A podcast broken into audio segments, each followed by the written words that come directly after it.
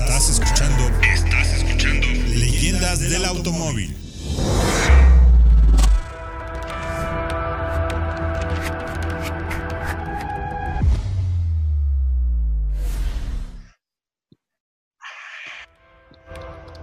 Qué bonito, que ahora sí salimos rápido y todo. Este, salimos, salimos, salimos antes, entonces espérenme.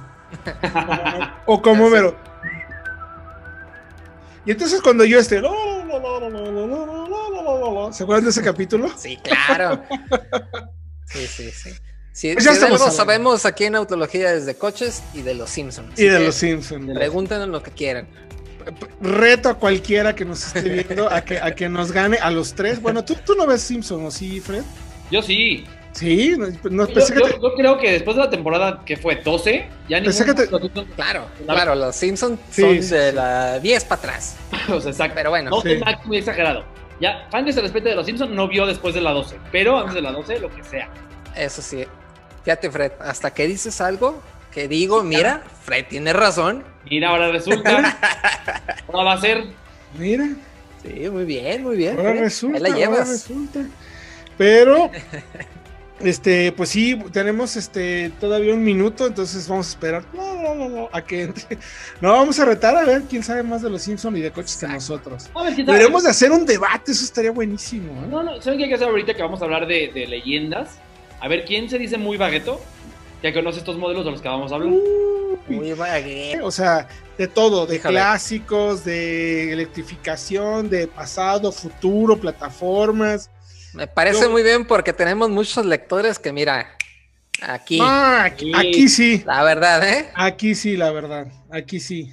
Lo voy a anotar. Saludos en- a, a Darwin, por cierto. que Oye, lo voy- sonando lo voy a en anotar. Como decía el FG Gorri, lo voy a anotar aquí en mi, Mi máquina de escribir invisible. Así tal cual. Pero bueno, pues sí, dime, Fred, adelante, por Vamos a favor. ya los Volkswagen de los que vamos a hablar y qué joyas, ¿eh? Sí, hay, hay un- algunos que son bastante raros, hay otros que, no sé, parece que salieron de ahí de alguna colonia del Estado de México. Pero la verdad hay Bajita la cosas, mano. hay cosas muy Eh, yo, interesantes. aquí somos, somos, mexiquenses. Sí, sí, sí. Sí, pues, es exactamente. que hay, hay- hay un jet ahí que diga, híjale. Nadie se imaginaría lo que era capaz de hacer. Entonces, el programa de hoy creo que va a estar muy interesante porque créanme que jamás se hubieran imaginado, de hecho yo hay muchos que no sabía, que existían estos modelos. La Sí, neta. Y yo La tenía ni verdad, idea de todo, de ninguno. Vamos a poner el primero, ahí vamos a tener un, un pequeño delay, pero vamos a poner el primero que si tenemos todos la nota que hizo el buen Diego por ahí, vamos a poder platicarlo inmediatamente, porque el primero responde a la idea, bueno, varios de los primeros, ¿no? Responden a la idea de un reemplazo por el bocho, que luego hasta cuándo duró, hasta el 2003 acá en México, ¿no? Nada más. Nunca imaginaron que fuera a vivir tanto tiempo, porque ellos sabían que en Europa iba a tener que morir tarde o temprano. Pero nunca imaginaron que en América se seguiría haciendo, porque no solamente fue en México, como sea, Sudamérica lo hizo también hasta el 91. Claro. Y en Estados Unidos también siguió fabricándose hasta los 90, me parece, siguió vendiéndose hasta los 90. En Europa jamás imaginaron eso. En Europa recordemos que el reemplazo del bocho fue el Golf. Desde los 70 ya, tenía, ya lo tenían reemplazado. Ya tenían ese superventas como en lugar de el bocho. Es Pues- correcto. Pues había un modelo, mi querido Diego, puedes ir, adelante, adelante, por favor, adelante. No, porque incluso las eh, el control de emisiones precisamente ya venía desde los años 70 en Europa y pues parece que acá todavía no, No, bueno. bastante atrasados, ¿no? Tenem- tenemos, re- tenemos regulación ambiental, si no me equivoco, mi querido Fred, del 94, que es la Euro 4. Esa es la regulación que tenemos. Y ahorita Europa ya está en la Euro 7. Euro, eh, va por la Euro 7, sí. Euro 6D, que le llaman las Ujú. actualizaciones. Pero lo interesante también es que precisamente esas emisiones fueron las que aquí en México mataron a coches como el Tsuru. Muchos creen que murió por el tema de las de la, Seguridad. la seguridad. Y no, la seguridad hasta hace dos años, hasta ahorita, no hubiera obligado a Nissan a quitar el Tsuru. Lo que fue fue que el Tsuru emitía 10 veces más gases NOx que un Versa. Uy, Imagínense. Imagínense, entonces por eso tuvo que morir el Tsuru. Y aprovecharon, sí, para anunciar su, su salida de producción, justo antes de que se publicara aquel famoso video de la prueba de impacto contra un Versa, frontal. exacto. en la que se dictaminó que los ocupantes del Versa hubieran salido caminando perfectamente bien, con lesiones menores, y los del Tsuru probablemente hubieran fallecido. Es correcto. Hay comentarios muy interesantes, permítanme saludar a quienes nos Sí. están viendo, Arnold Michel, a Javier RG, a Saiden, amigo Sergio Carlos, a través de YouTube Direct, a Javier Gaeta a través de Facebook Live de Solo Autos y Darwin, que también nos está escribiendo a través de las plataformas. Eh, hay una pregunta, bueno, es que bueno, vamos a tratar de responder. ¿Recomiendan Sonic RS 2015? No, a mí no me gustaba. No, a mí para ¿Cuál nada. es? No. El RS era el turbo. Sí.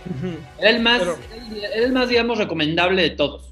No, pero a mí no, no, no, no, no. no. En También- 2015, eh, luego haremos un análisis de años de, de cuánto cuesta ese auto. y Seguramente en solo autos vas a encontrar un montón de opciones más. la verdad. Pues miren, ¿cuánto, nada más rápidamente, eh, lo, que, lo que tenía el Sonic, y que tuvo el Sonic hasta, que, hasta ahorita que se vende, es que era un coche muy pesado. Ahí les va un dato. Un Sonic pesa aproximadamente con el motor 1.6, 1300 kilogramos. Es casi lo que pesa un Golf, un coche de un segmento superior. O lo que pesa, por ejemplo, un Swift, que es del segmento, pesa 400 kilos menos. Ya con eso. Pero bueno, vamos Menos a de 200 mil. Yo no me lo compraba. Es que eh, una de las cosas que decimos aquí siempre es que a lo mejor el precio es buena opción, pero a lo mejor por ese precio te puedes encontrar opciones mucho mejor en términos de seguridad, en desempeño. Es- ese, ese venía muy bien hecho. Sí, venía turbo, era el motor Con 10, 1.4 turbo. 8, 10 volts, no me acuerdo exactamente. Sí, 10 bolsas, dice Arnold. Ah, O mira. sea, ah, yo sabía que, porque era, era tal cual la especificación norteamericana, ni siquiera lo que le Sí. cambiaron eso.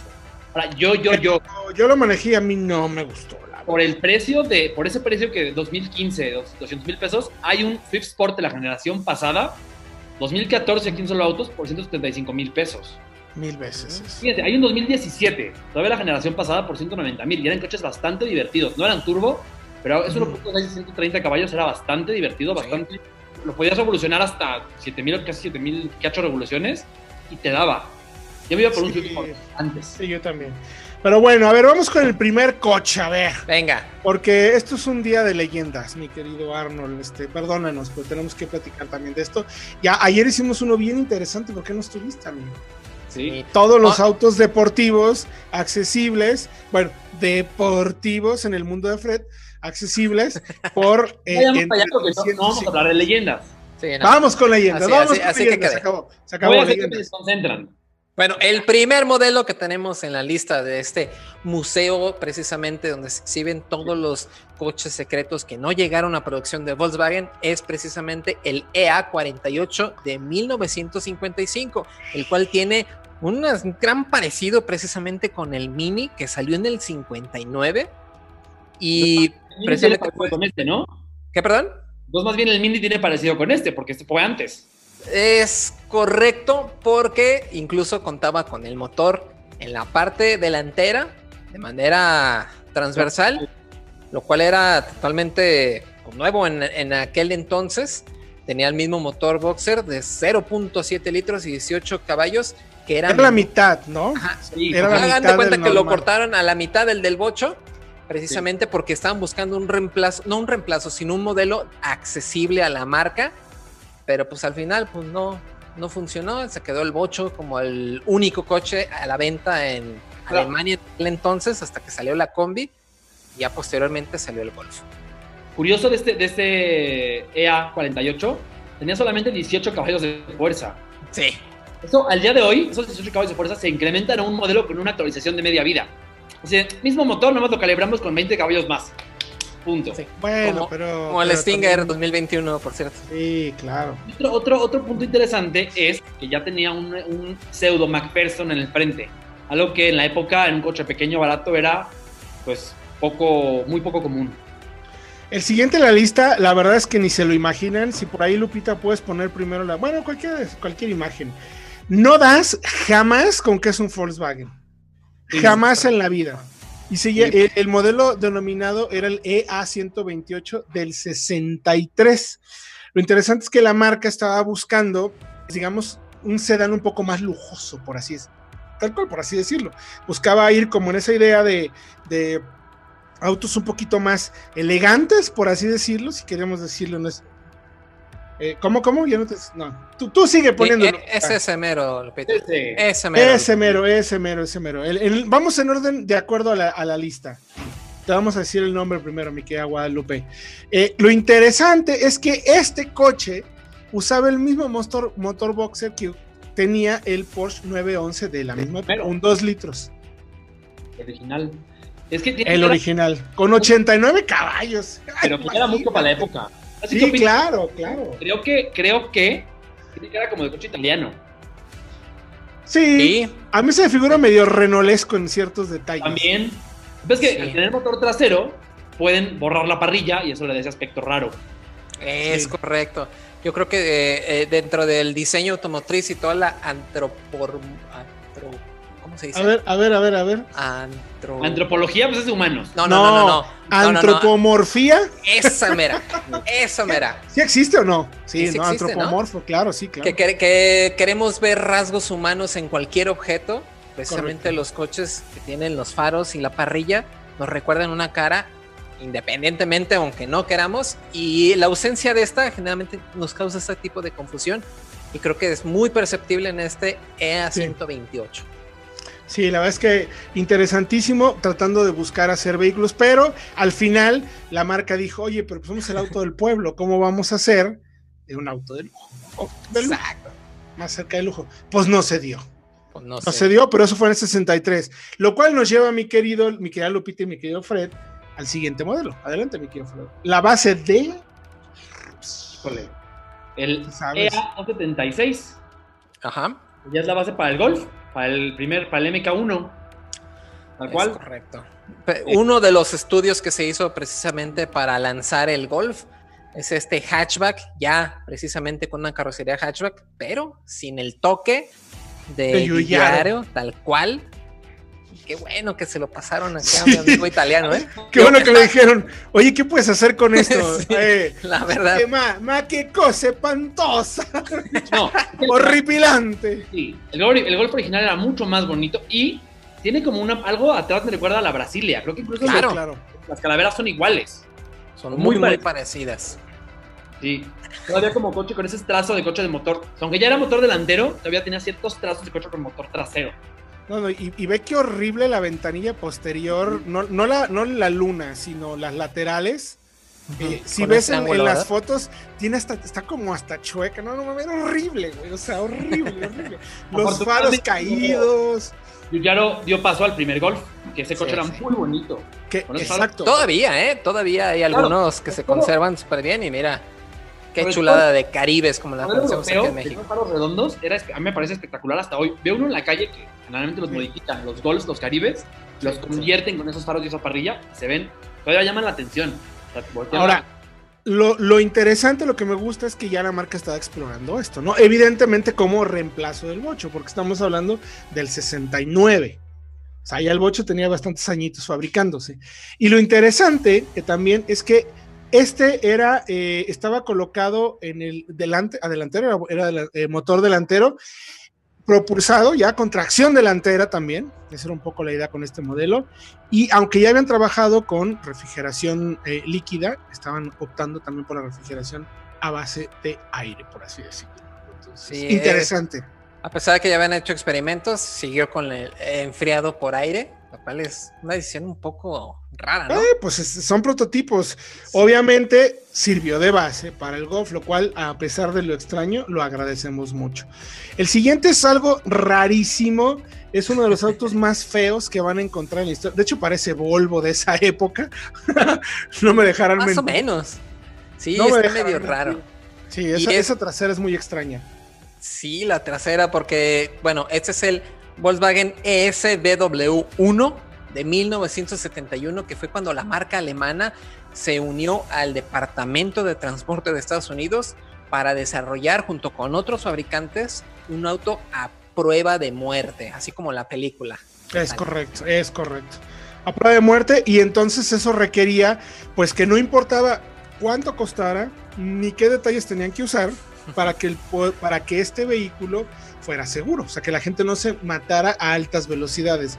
Por eso es que en el frente, como pueden ver, tiene unos detalles horribles de plástico espantoso para absorción de impactos y por dentro también tenía una especie de tablero también esponjosito. Caldo. Exacto.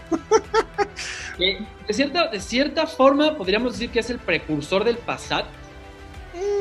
Porque, a ver, a ver, a final de cuentas, era un coche muy por el mercado norteamericano. Volkswagen tiene, como vemos, desde los 70s intentando eh, descifrar el código de cómo vender coches en Estados Unidos. Y no lo han logrado.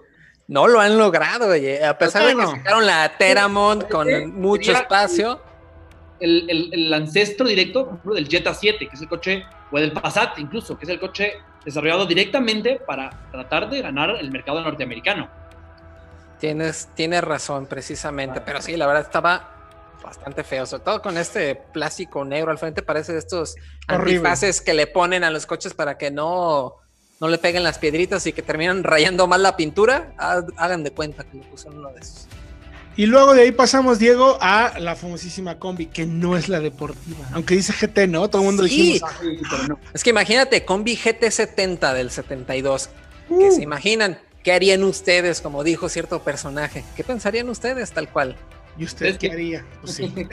que hubieran hecho. Pues precisamente GT quiere decir de gas turbine, una turbina de gas, y también están experimentando, al igual que ciertos este, fabricantes norteamericanos, con diferentes tipos de propulsión que no tuviera que ver precisamente con gasolina, porque estamos en la crisis, todo esto. Entonces, turbinas de gas, de todas maneras, una combi con turbina de gas suena bastante bien, ¿no? Interesante. Era, era más potente, si no me equivoco, menos contaminante, pero era muy pesado el motor. Es que y era mucho más, pesado. mucho más cara, además. El motor era mucho más caro. Costoso de fabricar. Fíjense, 74 caballos de fuerza. Me parece que la combi, al final de su ciclo de vida, tenía 44. Híjole. O sea, Imagínate. Fíjense, era mucho más potente, casi el doble. Sí, pero sí se supone que este tipo de motores eran tremendamente eficientes, pero pues sí, costaba mucho hacerlo. Entonces, miren, adiós. Dijeron, bye, bye, Bye. Barrabás.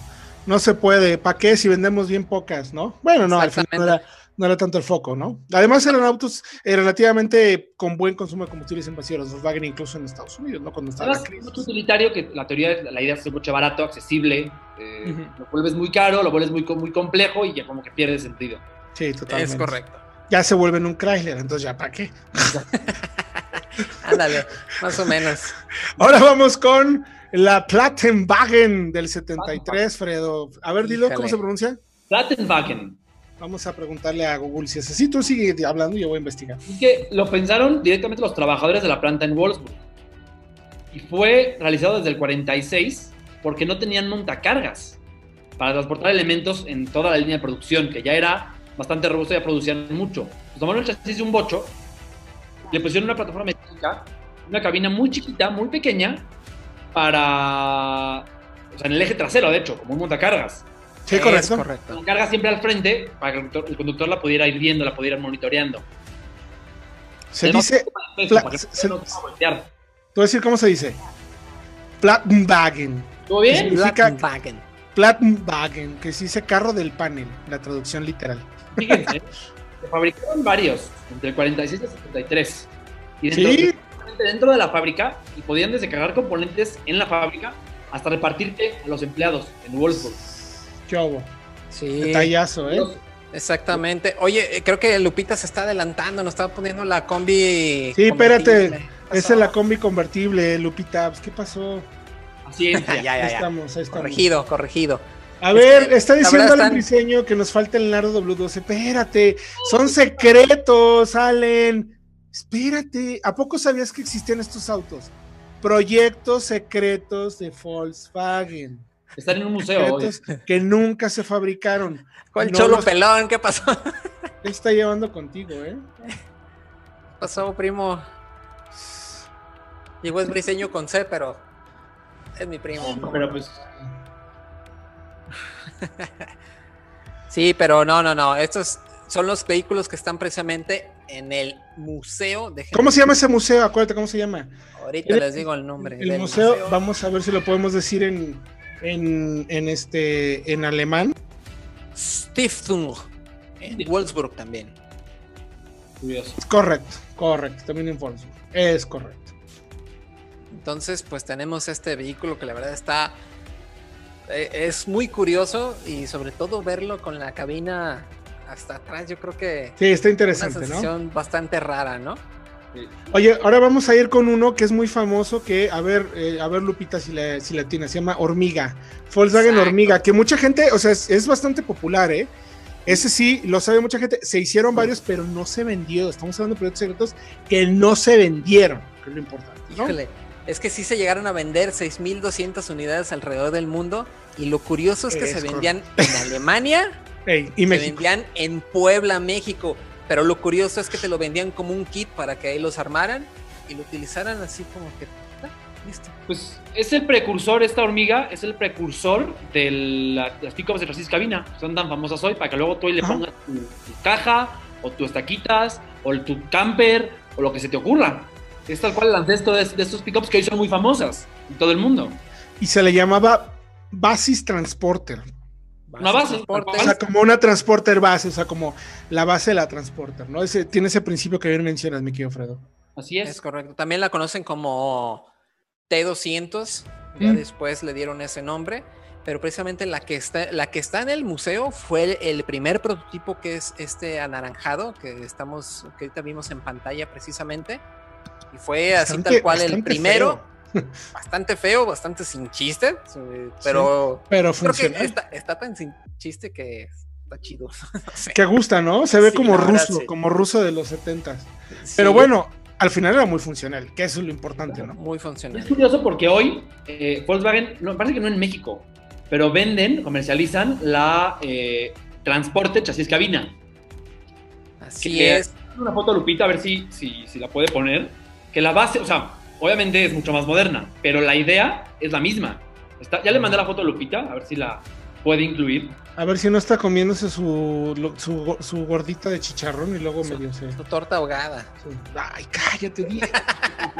no te digas eso, Diego. Está prohibido, perdón, está prohibido, yo sé. Está prohibido hablar de comida tapatía en los lives. Por ¿La puedo poner. Lupita o no? Ahorita no, tranquilo. Pero bueno, Tranquilo, tranquilo. pero fíjense cómo realmente la, la base, sí la venden en México, ¿eh? La transporte chasis cabina. Pues ahí Sí, está, todavía, los ¿no? inicios. O sea, la idea es similar. Una cabina simple y el para poner lo que se te antoje, lo que se te ocurra. Sí, ¿qué tal? Entonces, este modelo es del 73 que estamos viendo el, el anaranjado. Después ya fue la evolución a la que estamos viendo en pantalla, de que es la Transporter que comenta Fred. Pero sí, aquí se vendía como un kit para que la gente armara. Y ahorita son bastante coleccionables y creo que hasta se pelean por ellas, ¿eh? Por eso digo que no se vendió porque era un kit. O sea, se vendió el kit, no el coche. Sí, sí, sí. Pues bueno, Es correcto. ¿Sí lo puso Lupita o no, pues? Ah, sí, ok, sí, Sí, perfecto. ahí está, ahí está. ahí está. Gracias, Guadalupe, como siempre, tan linda. Y ahora sí, Guadalupe, correcto. T2B Open Air del 73. Ajá. Es que, fue- a lo mejor ustedes también, yo me llegué a subir a una de estas. Sí, claro. Porque la usaban en en, la planta de Volkswagen de Puebla para dar los tours y para mover personal y para mover sobre todo invitados. De hecho, Correcto. hace un año que fuimos a la, a la- al cese de producción del Beetle, nos movimos en una de estas. Qué Blancas todas. Blancas todas, igual eh, sin techo, y con esa te metían por la línea de producción para que fueras haciendo cómo fabricaban ya los Jetas, los Golfs y los Beatles, ya los coches modernos. Pero interesante. Eh, obviamente la rigidez estructural sufría muchísimo porque tal cual le cortaban el techo. Sí, No había al demonio la rigidez estructural, Fred. Sí, no, Y no, no- no, no, no. No te dan todas las tácticas Digo- que reforzar la parte de abajo para que no se torciera todo el conjunto. No, pero además era para hacer recorridos internos a 20 kilómetros, 10 kilómetros por hora. Sí, pero lo curioso es que este modelo, precisamente, la primer combi Open Air, fue construida para un programa de televisión alemán llamado Einplatz der Sonne, algo así como un lugar. A ver, a ver, a ver, a ver, a ver. ¡Wow! Te voy a decir cómo se. ¿Cómo Sí se lo dijo bien, ¿eh? No, ¿cómo que lo dijo bien? Claro, pues, ¿qué, qué, qué? A ver, otra vez dilo. No, ya, ya, ya, fue una. Einplatz Anderson. Algo así. Ahí va, ahí va, miren. En Platz Andersoni. Así es como se tiene que decir. No, tú no dijiste, no, eso sonó italiano. Lo que pasa es que tengo sangre italiana y me sale sin querer, pero es Einplatz Andersoni. Einplatz, Andersone. Entonces, Un lugar en el sol, es correcto. De aquí surgió precisamente la combi convertible, que la verdad está increíble y que se utiliza precisamente en la planta de Puebla. ¿Qué tal?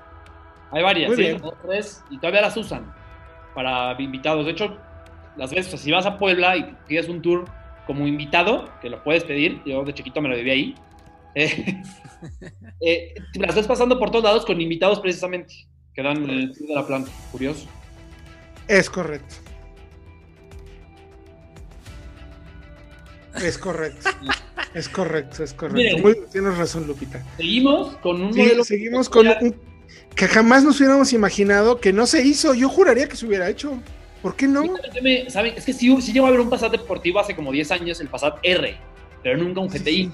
Ahora, lo curioso es que en este momento, este Passat GTI estaba basado en un Passat, digamos, en un ancestro del Passat actual, que no era un sedán, que no tenía cuatro puertas y que no era un coche familiar, era un coche deportivo personal.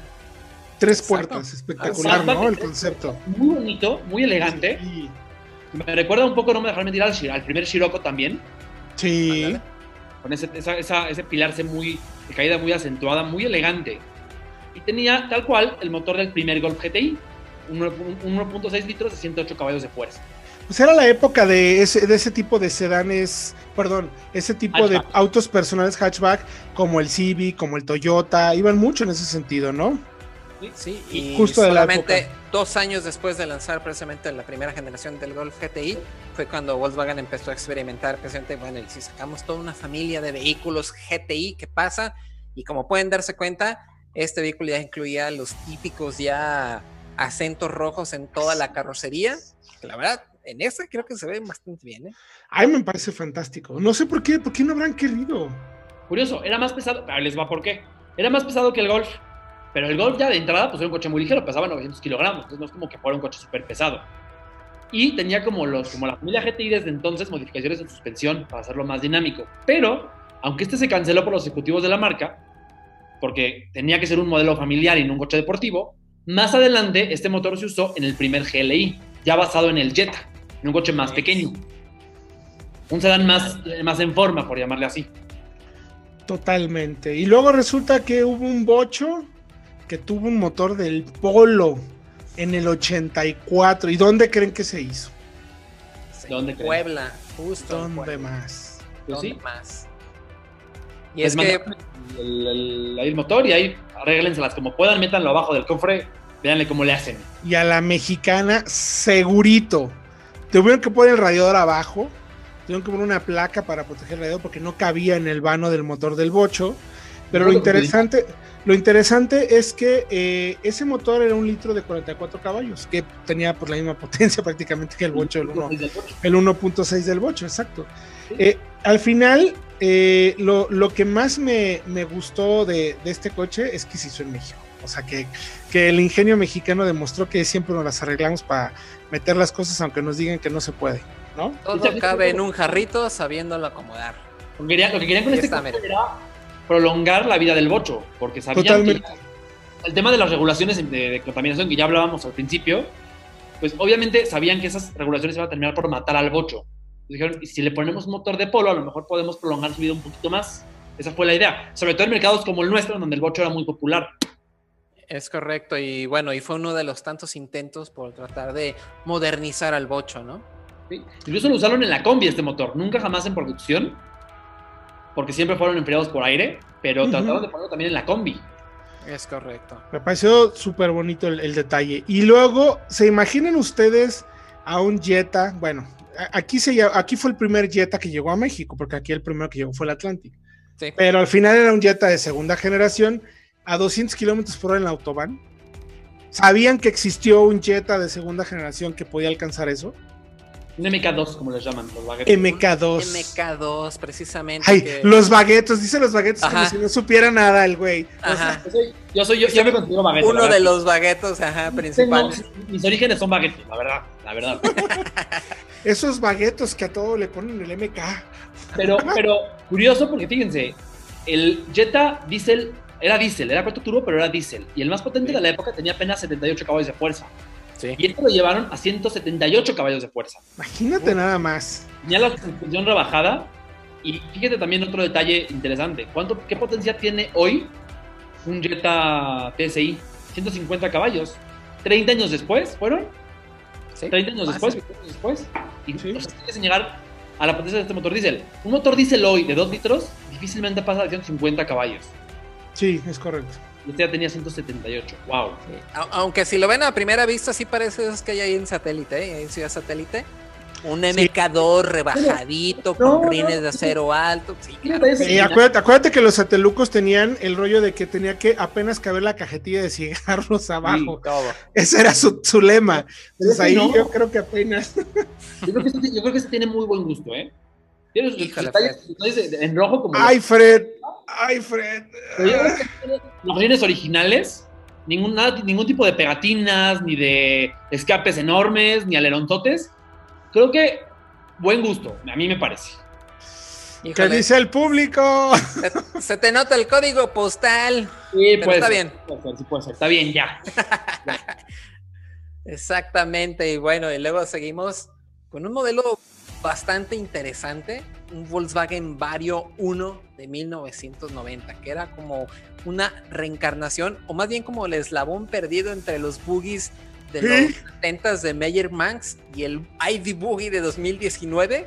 Miren, aquí está como que lo que Exacto. estuvo en medio. Como si, como Back to the Future, o sea, como que vino, tuvo relaciones ese boogie con el ID4 y regresó a los noventas. Ándale. Haz de Más cuenta. o menos. Pero pues en realidad se trataba de un. Golf de, de segunda generación con una carrocería de plástico, igual que los buggies de aquel momento, sin techo, sin puertas, con un interior bastante Horrible. horrible. ¿eh? Creo que no hay ninguna otra de forma.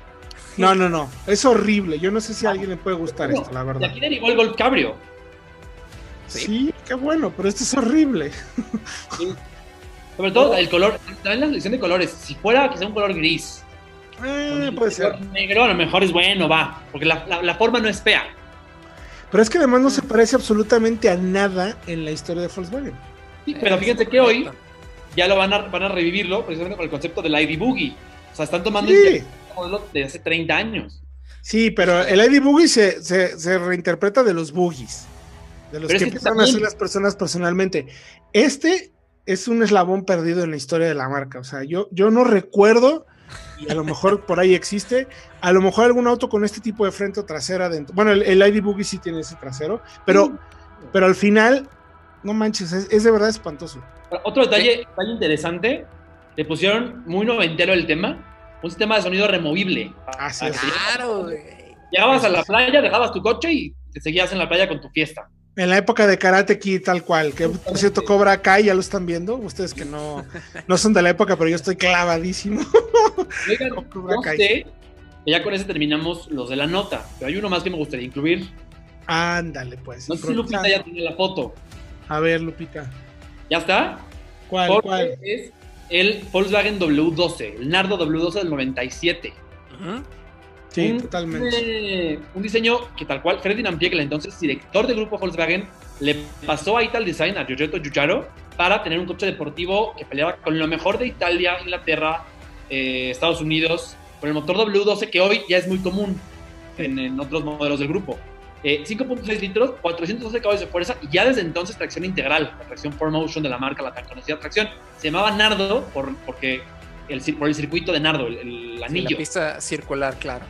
Exactamente. Motor central longitudinal trasero. Y además evolucionó en el 98 a un coche todavía un poquito más potente, 420 caballos de fuerza. Y ya estuvo más cerca de producción. Y luego en 2001 volvió a aparecer una evolución más con 600 caballos de fuerza, con una cilindrada ya de 6 litros. Era tal cual un rival del Lamborghini eh, Murciélago de la época, o hasta de un Ferrari, pues qué, un, un 4, un 360, no, porque ya de un 456, de un Ferrari 456, por ejemplo, tal vez, Ok. nunca lo hicieron. Nunca lo hicieron, ¿qué tal?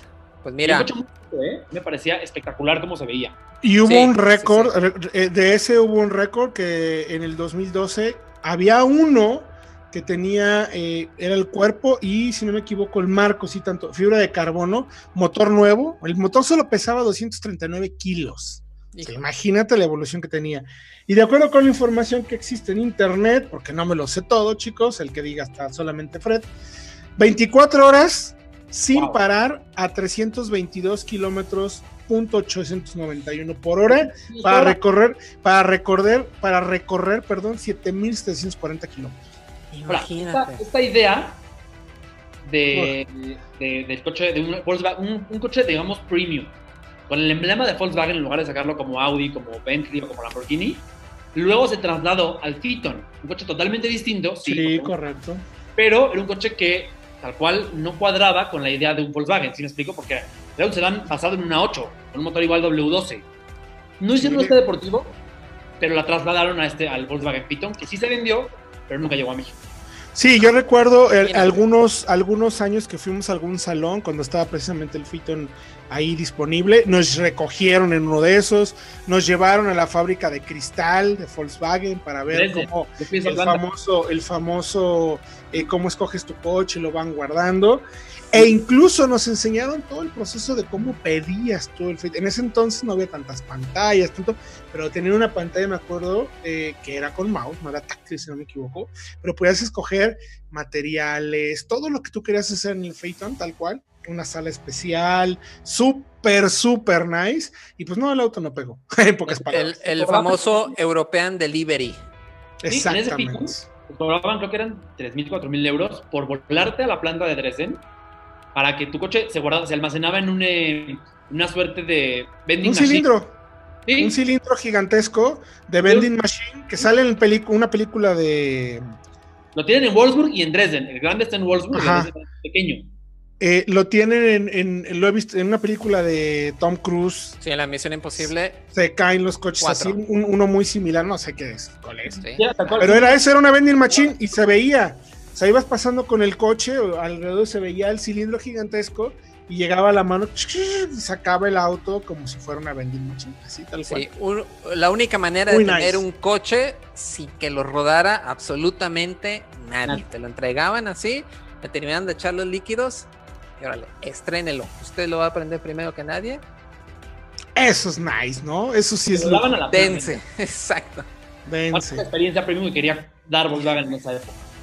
Sí, la verdad es que muy buena Y hoy esa planta de Dresden eh, va a fabricar ID, ID3. La- va a ser el- uno de los centros eléctricos de, de- de Volkswagen. correcto Es correcto, claro que sí. Correcto. Pues Mira, me gustó tenemos- mucho las leyendas de hoy, ¿eh? ¿Hay algún, algún comentario, pregunta, sugerencia? Tenemos bastantes comentarios. Mentada de madre. ¿Algo? A ver, ¿qué más? Eh, dice que amigo comenta que el Golf ha de ser uno de los autos que menos cambios de diseño ha tenido en la historia. Me 911. refiero a cambios radicales de diseño. Creo 911. que precisamente como el 911 eh, han ido este, evolucionando en vez de cambiar por completo el Hay diseño. muchos así, ¿no? Porque Creo que hay varios. 911, un Serie 3, por ejemplo. Yo, yo creo, no, yo creo eh, más bien que son las siluetas más reconocidas en Claro. la pero eso no está Porque- mal. No, no, no, claro, no digo que esté mal. Lo que pasa es que realmente eh, tanto el 911 como el Golf fueron pioneros en este tipo de shape, por así decirlo. De ahí que pues ya prácticamente sean un trademark, o sea, tal cual una firma. Pero sí, un Serie 3, un- o sea, hay muchos autos que ya hace, o sea, tú haces la silueta de un Serie 3 y podría ser también un Passat o así, o un Jetta, ¿no? O sea, Claro. pero 911 en cuanto lo ves, yo tengo entendido, de acuerdo con información de la marca, ah, raro, ¿verdad? Que dicen que es la silueta más reconocida. Esa tú se la pones a cualquier y todo el mundo sabe, es, un, Porsche. Sí. Sí, Y Sergio Carlos contesta precisamente el Golf no tiene, no puede tener muchos cambios para conservar su manejo y Claro. puede ofrecer sensaciones características. Digo, ha cambiado bastante, sobre todo en tamaño, si lo vemos. El Sí, tamaño claro, de la claro. Caribe con un Golf de séptima generación ha cambiado bastante, pero creo que la silueta en general se ha mantenido. Pues es que es como un iPhone. Es como un teléfono que ya es famoso, lo reconoces como lo que es.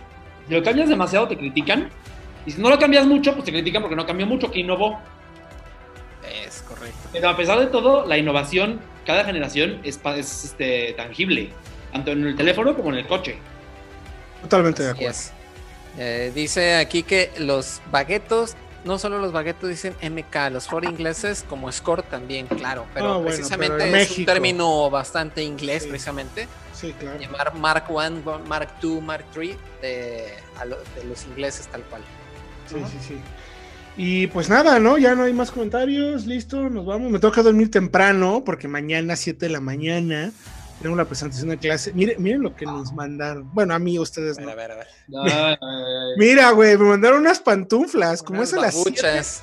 como es a las 7 de la mañana la presentación, entonces no quieren que me tenga que meter a bañar, ¿verdad? Así, A las 7 de la mañana. a las 7 de la mañana. Y también, miren, miren, me mandaron una bata. Lo pueden creer. Híjole. Las presentaciones en la nor- nueva normalidad. Desayuno. Desayuno. Sí, voy, Lupita. Desayuno manejamos también otro de Mercedes-Benz. y bata. ¿Eh? Ah, sí, claro. Vas a conocer el EQC, ¿no? Y es eh, pendientes. Vamos a poder contarles todo lo de la experiencia de manejo hasta el 18, ¿es? Hasta el 18, sí. Pero pendientes porque vamos Sí. a contar fotos y contándoles una que otra detalle. Viernes a las Miren, qué bonito. Las historias de leyenda entre Fer Chabot y Osby. Dios, vi qué tal, ¿eh? ¿Qué tal? Ya te están, ya son las, uy, son las 7. Nos pasamos 10 minutos con No, Fred. no, No, Perdón, no lo- Fred. nos lo prestaban hasta las 7, perdón. Mi señor padre, tengo que comprarle su pastel. ¿Mañana qué? Cumpleaños mi señor padre. Bueno, pues le mandamos un fuerte Muchísimas, abrazo y le claro agradecemos todo lo que ha hecho para volverte el hombre que más sabe de coches en México. Este, y de- desde aquí le mandamos un fuerte abrazo. Salúdanoslo mucho, por favor. Y gracias a todos por acompañarnos. Esperemos que estas leyendas, historias de leyenda, les haya parecido interesante. Mientras los dejamos con estas imágenes del buen Fred Chabot y Osvaldo, eh, que tienen mucho que contar sobre la historia a bordo de un Miata. ¿no? Exacto. Vámonos. Nos vemos, chicos. Gracias por acompañarnos. Gracias. Vamos.